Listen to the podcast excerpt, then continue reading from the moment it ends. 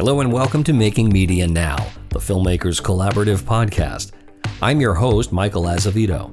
Today is Veterans Day 2022, and joining me on the podcast is retired Marine Captain Dale Dye.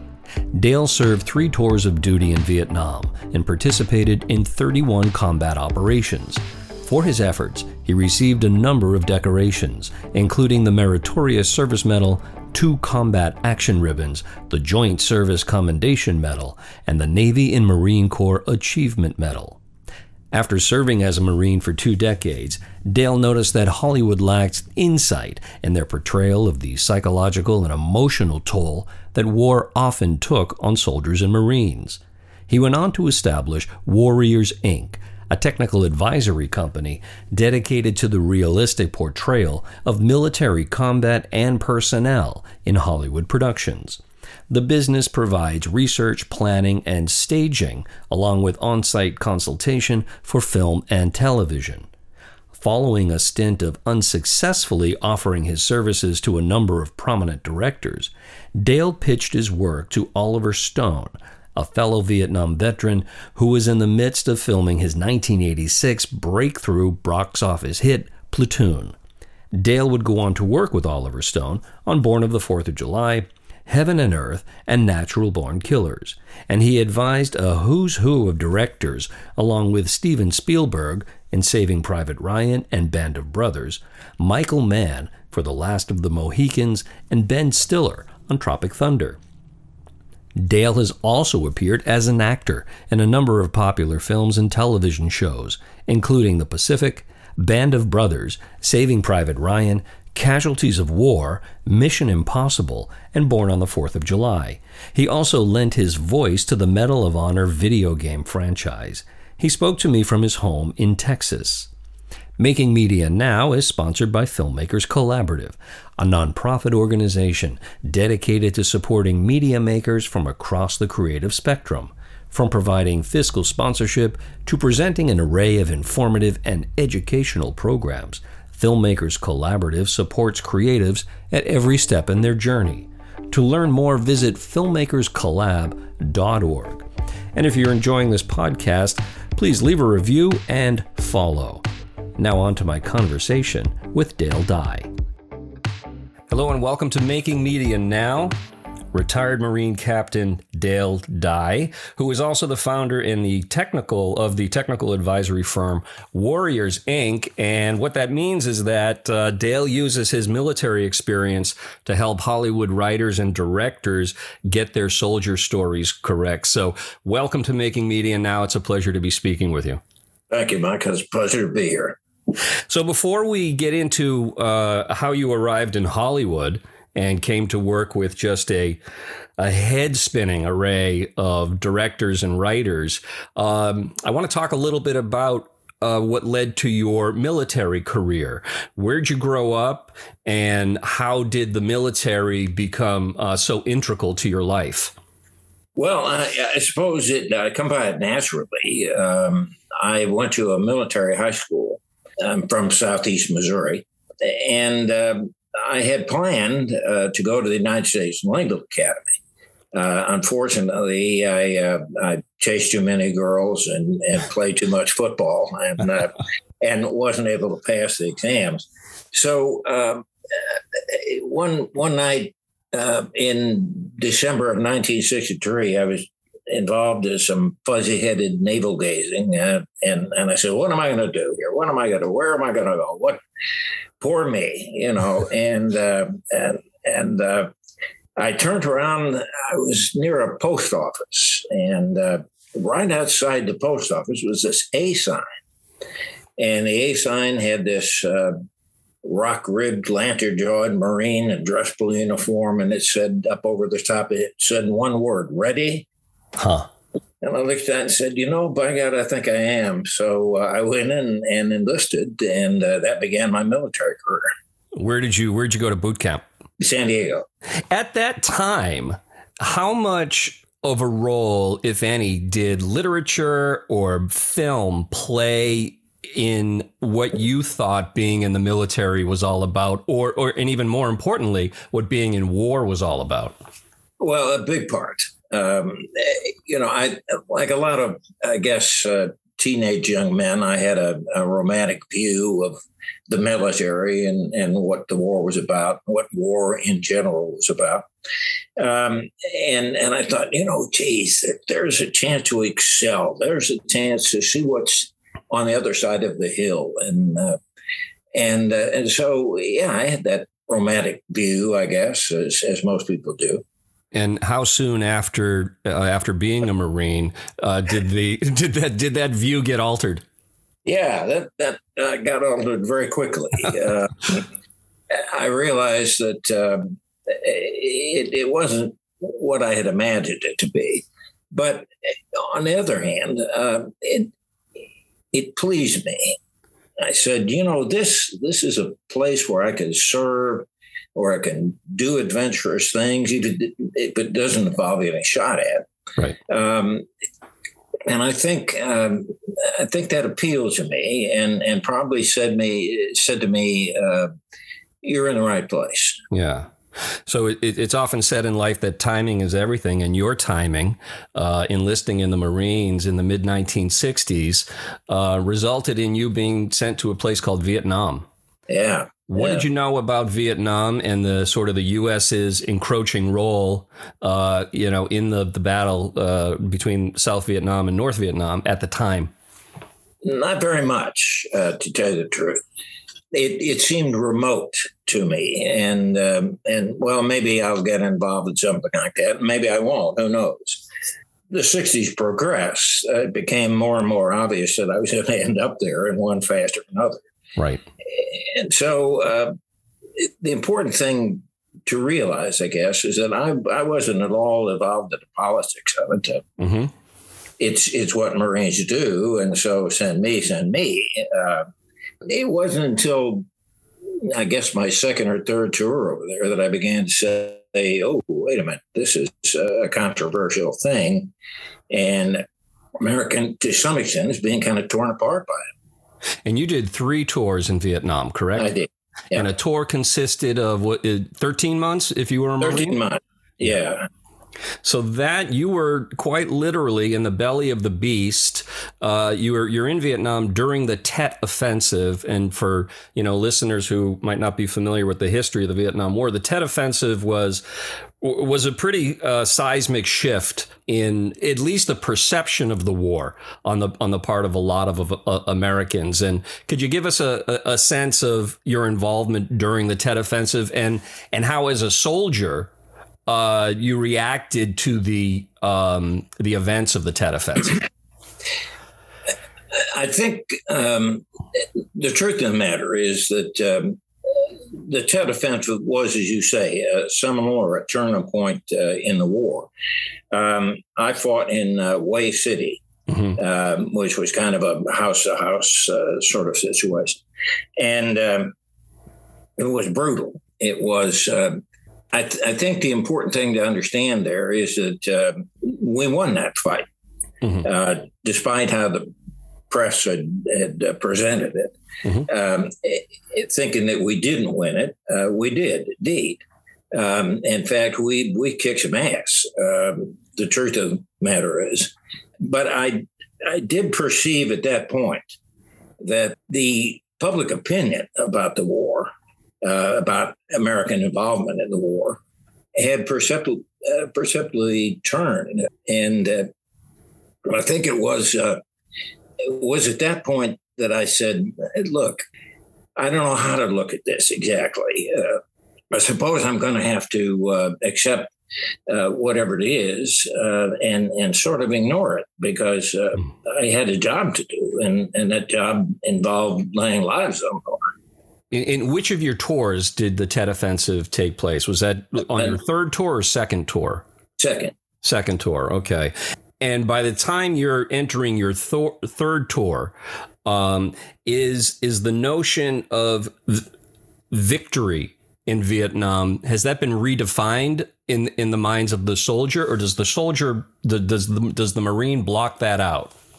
Uh, you you have to block it out to some extent, but I but I think uh, we began to realize that this wasn't going to be our dad's war. Right. Um, it it probably was going to have um, a different outcome, and, and who knew how that would affect us. When you uh, complete your third tour of Vietnam uh, as an enlisted man, you then became an officer. Tell me a little bit of how about that came to be. It, well, I, I had advanced uh, pretty well in the ranks, mm-hmm. in the enlisted ranks. Um, I like to think based on my skill. The commandant of the Marine Corps at that point, uh, that point in time, uh, decided that what we really needed to do was get back to our roots, yeah. broom out some of the stuff, the detritus, if you will, that that, uh, that, that Vietnam had brought into the ranks. And and in order to do that, it was the commandant's uh, idea that we take some of these uh, senior enlisted guys uh, who uh, experience down where it counts, down in the ranks, mm-hmm. and uh, commission uh, commission them, send them to um, um uh, officer candidate school and that sort of thing. And and uh, despite my their protests, I was one of those guys, and he said, "Look, we need you to lead." We need you to teach. We need you to step out front uh, and and put your decoration and that sort of thing on the line. And I said, uh, well. Uh, are you sure? Uh, because I don't, I don't really think this is where I belong. And he said, "It's where you belong. Trust me." Off you go.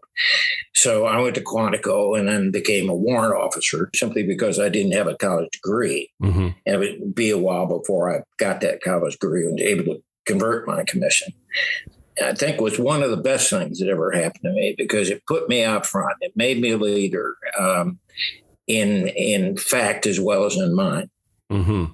Yeah, and in your time, I think it's important to know for listeners. In your time as an enlisted man, uh, you know you earned three Purple Hearts, Bronze Star with a V for valor. So it it it, it feels pretty obvious what your uh, what your what the leadership was seeing in you, uh, and it, so as an officer, um, how did your uh, military career uh, proceed post Vietnam? Well, it, it proceeded in a very interesting fashion. Um, I was made uh, what's called a public affairs officer. Mm-hmm. And uh, in NARS measure, that was um, it was training young men and women to to teach and to explain what the Marine Corps is mm-hmm. and and why we're different and why we're unique and that sort of thing. Um, and and so uh, I became a teacher essentially. I became an instructor, and uh, and I found that to be one of the more rewarding um, elements, elements of the whole thing.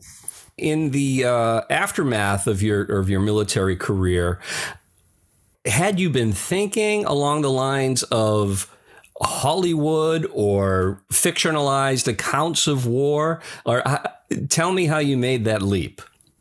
It was. Um, it depends on who you talk to. There, there's a, those who say that uh, I always had that sort of thing in mind. Um, the truth of the matter is, I had been a, a war movie fan uh, yeah. for most of my life. Yeah. Uh, I'd seen, I think, every war movie there was, and uh, the reason for that was that they depicted my life or a portion of my life. Right. And so I was interested in, in how uh, filmmakers uh, portray that. And the common, common denominator was that uh, they pissed me off. Uh, they just did not understand who we were, why we were, uh, how we communicated with, with each other. Um, and and so uh, why why do you think they were getting it wrong? Well, I think the plain answer is nobody had any experience with it. Mm-hmm. Um, the filmmakers who who had World War II experience, uh, there were a few around, sure, sure, um, but they weren't doing the writing and that sort of thing. Yeah. Um, and so there was this misperception of who we are and what we are, and there was this uh, it seemed like uh, they were they were creating some sort of uh, fiction. And I said, you know, that that's unfair. That not only is that unfair, but it, it's it's absolute nonsense. Mm-hmm. Uh, they need there needs to be a way that they understand who we are, what we are, and what we're about. And so that led to a uh, relationship with a fellow uh, Vietnam veteran. Yeah, uh, it did. He he was one of the only ones who really uh, trust me. And that he believe. is Oliver Stone. Oliver Stone. Yeah, I'm sorry. I probably should have said that earlier. Uh, he, he, understood what I was trying to do. He yeah. understood where I was trying to go with this, and he believed in it because of his own personal experience. How did the two of you um, cross paths? Well, the truth of the matter is, I had learned to read the trade papers. Mm-hmm. And uh, I saw this little blurb, I think it was in, in uh, Army Archerd's column in, uh, in uh, Daily Variety. And, and uh, it, it simply said that a relatively uh, heretofore unknown writer director by the name of Oliver Stone was going to do this uh, this uh, Vietnam War story based on his own experience as a combat infantryman. And I said, well, there it is. Um, if I can get to that guy, he'll understand what we're doing. And uh, through various machinations, I probably can't mention right now, uh, I was able to get to it and and pitch this idea. And and he bought. He said, "You you know that's right. Uh, the question is, are you the guy to do it?" And I said, absolutely, I'm the guy to do it. And, you know, we, we kind of sniffed each other and checked each other's bona fides. And uh, he said, okay, I'm going to trust you with this. And he gave me 33 actors, uh, many of whom were unknown at the time, but certainly have, have, have uh, increased their profile since then. Uh, Forest Whitaker, Johnny Depp, um, Willem Dafoe, Charlie Sheen, and uh, and he said, take them into the mountains, take them into the jungle, and uh, when you bring them back out of there, they better be us when we were 19, or you're fired. And I said, okay, got it. I got mission type orders, and and uh, off I went. Um, and and the great thing about it was uh, in, in in terms of my own career. When we brought that little film home and won uh, four Academy Awards, including uh, Best uh, Picture for and and Best Director for Oliver, uh, all of those people who'd been saying I had no idea what was going on and so on and so forth, it, they they said, "Well, hey." Let's get Dye over to work on this film, and uh, and and so the career was built from there. That's uh, that's fascinating. So, in that that three weeks that you had with these uh, these these thirty three actors, what was the most important uh, aspect of being uh, of being a combat soldier that you wanted to make sure they were going to bring to the screen? Well, it actually came. I mean, you have to understand these these people were being trained 24 hours a day, seven days a week, no outside contact whatsoever. They were living as we lived, as close as I could make it. Yep. Uh, living as, as we lived uh, in Vietnam. And um, I think the crucial element was a thing called standout, uh, which I did uh, every evening, usually just before the evening meal. And, uh, and, and it was an opportunity for them to um, ask me any question that they felt they needed to know for their or, or was just curious about.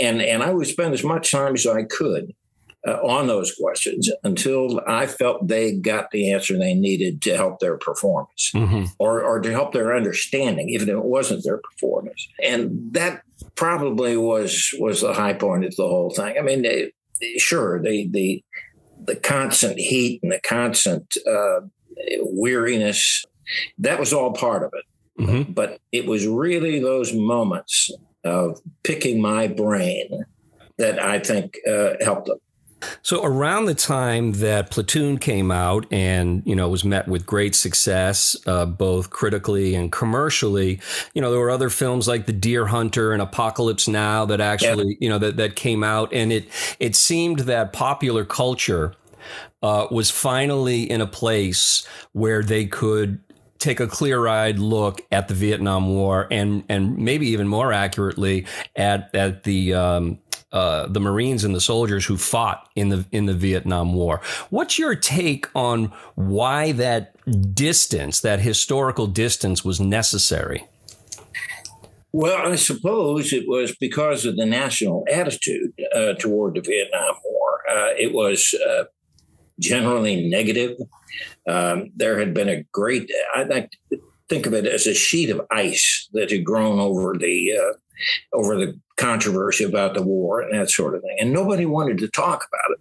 Mm-hmm. Um, even those who wanted to talk about it generally couldn't find an understanding ear, and so so people kept that pain in their gut, and uh, and it sat in there and fermented and it rotted, and that that was a cause of great divisiveness uh, mm-hmm. in in Vietnam, um, or or in the nation over Vietnam, and so. Um, what happened, I think, was that we brought that film home, and people who couldn't talk about the war prior to that time uh, were willing to say, "Okay, look, uh, I can't I haven't been willing to talk about this, but um, maybe if you come with me and see this film, and uh, you'll understand a little bit of that.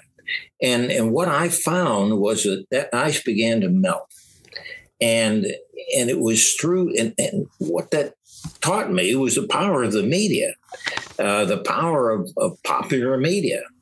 And I said, well, you know, hey, I may have a tiger by the tail here, and yeah. uh, so I developed it uh, thereafter.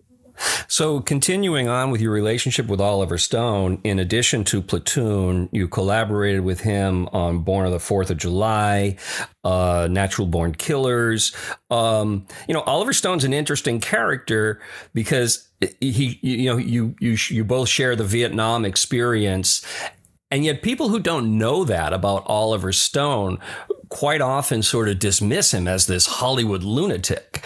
In your role, uh, you know, as a as a former Marine and as somebody who is so dedicated to an accurate portrayal uh, of of combat and soldiers, what type of alignment do you have to have philosophically or perceptually with a director to feel comfortable working with them. Whether you're talking about an Oliver Stone or a Michael Mann uh, or a Steven Spielberg.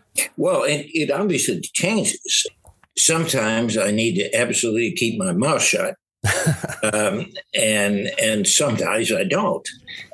And I think part of it is judging when sure. to do that. But I find that uh, most really good directors are interested in an element of truth. Probably is why they're doing what they're doing, and uh, and so uh, I find I can get away with things that um, the average person perhaps wouldn't. Uh, oh well, he's that guy, so uh, we'll just carry on with him. Yeah. Um, it, it's uh, it's a, sometimes it's a difficult marriage just say a little bit more about that.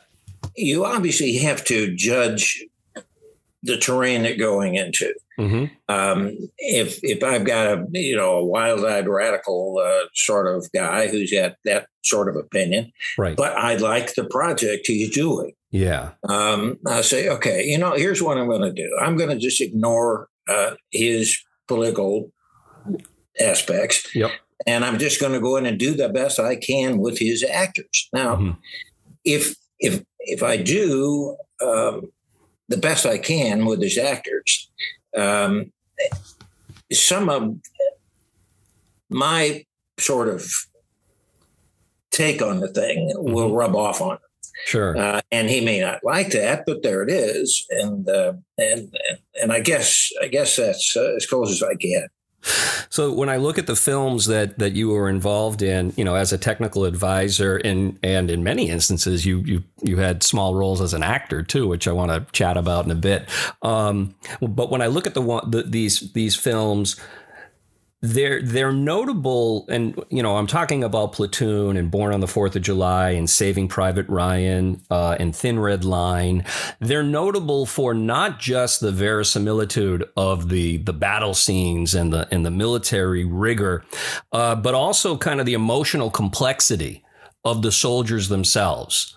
And it, it that wasn't always the case with war movies. A lot of the times with war movies, it was John Wayne and the Sands of Iwo Jima, etc. So, how important is that aspect of telling the soldier's story to you? Well, I think it's crucial. Um, the, the truth of the matter is, soldiers are generally complex human beings, mm-hmm. um, and uh, people may think of them as nose pickers, knuckle draggers, but that's not the case. Um, and they have sometimes well thought out and well formulated opinions. Uh, sometimes they have trouble expressing those because of the, the macho uh, mentality.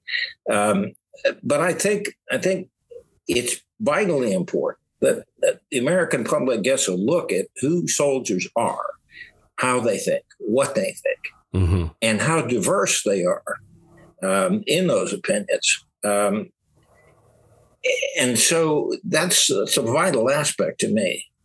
Absolutely. Yeah, you know, particularly with uh, you know, I think of a movie like Saving Saving Private Ryan, and uh, you know, I think if you ask people who you know, it's all it's a it's a universally admired and loved film, and I think understandably for a lot of people, the the um, the scenes at Saving Private Ryan that just shook them to their core are their those opening scenes of the invasion, uh, uh, the Normandy invasion, uh, and just the the the chaos in the very in, in the very beginning, and that obviously is a huge technical accomplishment on so many levels and from a storytelling standpoint, I always felt one of the the most um, vivid aspects of that film is at the very end, where the character played by uh, Matt Damon is now seen as an elderly gentleman at the military cemetery. And I think the movie may end on this line where he says, Earn this, earn this sacrifice. Yeah, it's it's probably the most moving um, elements of, of, the whole film, and that's pure Spielberg. I mean, he he knows what emotional buttons to push. Yeah, and and he puts his finger and mashes it, uh, and and I, it brought tears to my eyes. I mean, I there are times when I look back on my career and say, "Geez, I hope." I hope I was a good man. I hope I hope I earned it. Yeah. Um, and, and so when when he proposed that, I said, "Hey, if if you could pull that off, um, that would be the absolute capstone on the whole thing." And he did. He mo- yeah, he, he most certainly did. I have to ask you about your experience with Terrence Malick. Um, Thin Red Line is is among my favorite five movies of all time. I probably watch it annually. but but I've read so much about the making of that movie and sort of the the idiosyncrasies of Terrence Malick. I'm I'm curious as to to uh, your take. Uh, it's I didn't spend any time on set with it. Okay. Uh, my executive officer uh, actually did that film. He he was there in uh, Australia and so on and so forth but he's been with me for 50 years, okay. so he knows he knows the deal. Um, what I do remember was uh, meeting with uh, Terry Malick in um, to try to pitch our services on the film. Okay, and uh, I met with him, I think, in uh, Houston, and um, I was doing another film at the time in Texas, and uh, um, we had lunch together, and and I kind of talked about what I thought uh, I could bring to the film and and what the film needed and what the approach was. And he was all very attentive to that. Um, but uh, at the end of the lunch, he said, "Well, look, I, I, think we can, we should get you to help us out here." And I said, "Well, Mr. Malick, thank you very much. I'm glad to do this." So here's here's the script, and he handed me a 220 page tome. Yeah. And and I said, uh, thank you. I'll I'll read it with great attention. And, and off I went. but what it was was it was a struggle. And and my executive officer told me that it, it was echoed when he began to shoot. Yeah. Um, he he he made an attempt, much as James Jones did in the novel, Yeah. Um, to get himself inside the mind of a soldier, it's very difficult to do that um, visually. Yeah. Um, and and he was after it. Um, I can, I guess he he cut it down uh, to the point where he felt comfortable with. But but it must have been uh, working with him on set must have been a, a, an interesting aspect. Oh yeah, there were there, there are stories of actors in the film that it, when they went into the film, they thought, "Oh my God, I have this lead in a Terrence Malick film," and then they go to see the premiere. Their role is either entirely cut out or they have no lines. Adrien Brody, in particular, has zero lines in the film. He's you see him probably a half dozen times, but there's no spoken lines. Right. And I and I remember reading about how he, you know, he brought his family to the premiere and they were all aghast at what had taken place. I can imagine, yeah. yeah. So, so we're mentioning these, you know, these very, very heavy, you know, emotionally heavy and dramatically heavy films, uh, and then I see that you were also the advisor on an uproarious comedy, Tropic Thunder, which, which has a very, uh, you know, a, a, military component. Yeah, um, and again, uh, I didn't do that one on set.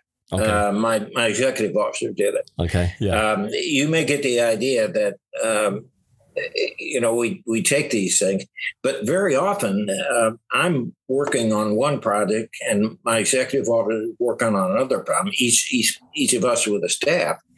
Um, but again, uh, in the prep for that film going in, I mean, I read it and I said you know, uh, I seem to recognize something here. I said, aha. Yeah.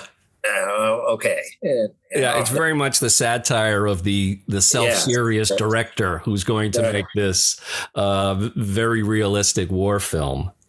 Um, I, I, did want to touch upon your your experience as an actor, which is uh, also quite notable. I mean, you you've appeared in Outbreak. You were not only were you a technical advisor on Saving Private Ryan, you played an aide to General George Marshall. You were in Spy Game, another one of my favorites, and and Mission Impossible. Now, so this is a audio podcast and folks can't see what you look like, but I encourage listeners to Google you and to hit the images uh, you've you've got a you've got the look. You, your look is similar to that poster that you described um, that that uh, encouraged you to join the Marines, right? Yeah. I mean, yeah. you you have got the look um, made for the camera as the military leader. Um, did your involvement as an actor was that just a hey let's get this guy in the scene because he just looks amazing or was that something that that that truly interested you I, the blame Oliver Stone. Okay, I will. Um, uh, we'll credit he, him. he said, um, "You know, I, I need you in as a company commander." And I said, "Yeah, I, I am the company commander." He said, "No, no, no. I mean on camera." And I said, "No, Oliver. Wait a minute. These guys are trained actors and stuff. You know, I'll I'll fall through my ass here." And he said, "No, no. Get in here and just do what you do." Right. And and the actors around me, uh, Willem Dafoe and uh, uh, Tom Berenger, were, were, so kind to me. Um, and what I discovered was that you know I kind of enjoy this. Sure. Um, and and I have an opportunity here to increase uh, what I'm really trying to do, um, which is you know shine some light on who soldiers are, what we are. And so um, it was an opportunity and it was fun and it made some money. Yeah. Uh, and so I said, yeah, okay, I'll, I'll do this. And for a while, I, I was in the, I, I guess every actor knows, I was in the audition process and so on. So sometimes it worked, sometimes it didn't. Yep. Um, and I'm probably the most typecast guy in Hollywood. You know, give, give me Dye or give me something that looks like Dye. You know? give me a Dye type. right. well, I mean, you know, you, you, you did the ultimate full circle where not only you, you played yourself in an episode yeah. of Entourage. I did, yeah. How'd that happen? Was, I, well, I guess it was, uh, you know, I had I had uh, some experience with the cast in Entourage on a, in on other projects, and I think when the idea came up, they said, "Well, wait a minute, let's just Captain Dye to come in here, and and he'll just be Captain Dye, and and we'll use him uh, as the uh, kind of pivotal uh, element of the story. And and I remember when they called me and said, "Look, we want you to come in and do this." I said, "You know, I may have come full circle here. I'm, I'm playing myself on a popular television show." So it was uh, it was a lot. It was fun. Yeah, that's when things get a little bit surreal. Yeah, they do. as a uh, technical advisor, as a as a uh, a former Marine, and as a movie fan, what have you sensed um, about the films depicting more recent uh, U.S. military engagements, particularly in Iraq and Afghanistan. And I'm, you know, I'm thinking of, of films like American Sniper, Lone Survivor, Zero Dark Thirty. Uh, do you have any sense on an evolution of how war stories are being told? Yeah, I think so. Um, I think that while it took us 10 years to get Platoon made mm-hmm. after the end of the war, Mm-hmm. Um, we're seeing now uh, an, an interest in the human element of the story, not so yep. much the political element. And to me, that means that people are understanding that the soldiers are interesting. Um, right. That they're they're great dramatic foils, and uh, and so uh, I think that's a good thing. I think it's a positive step. We're we're seeing filmmakers attempting to do this in a quicker fashion. When you see the sort of the depiction of soldiers in more contemporary films, how do you think that impacts the viewer, the, whether whether it be a you know a, a young man or a young woman who's considering a career in the military. Uh, you know, you alluded to when you were a young man being inspired by the uh, the fictional depictions of, of war, or or even the um, uh, the historical fiction depictions of war. Do you think that's changing now? Do you think that, that viewers now are, th- are seeing that, whoa, in too many cases where uh, pawns in a political game, or uh, has that has that evolved? Yes, um, it has evolved. Um, I think there is still and always will be that that that that kid out there that's looking for great adventure and that sort of mm-hmm. thing, and still sees the flags waving and the bugles blowing and so on and so forth. But so many of American, I'm, I'm trying to be careful how I say this. You need to uh, be careful. well, so many of young Americans aren't fit to serve. Yeah. Um, they're fat. Uh-huh. Uh, they're dumb.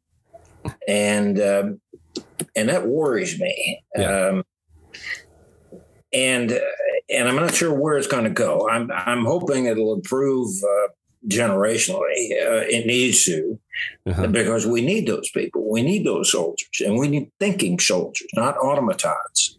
What is the in your in your mind? What is the essence of the warrior spirit? I think the warrior spirit, the essence of it is self-sacrifice um, a willingness to put yourself on the line for the greater good. You need an understanding of what the greater good is, but it really is selflessness. Well, Dale Dye, I uh, thank you for your time. I thank sure. you for your insight, and and I most definitely thank you for your service. This is this has really been a, uh, an honor and a pleasure. Well, thank you, Mike. It's very always great to talk to you.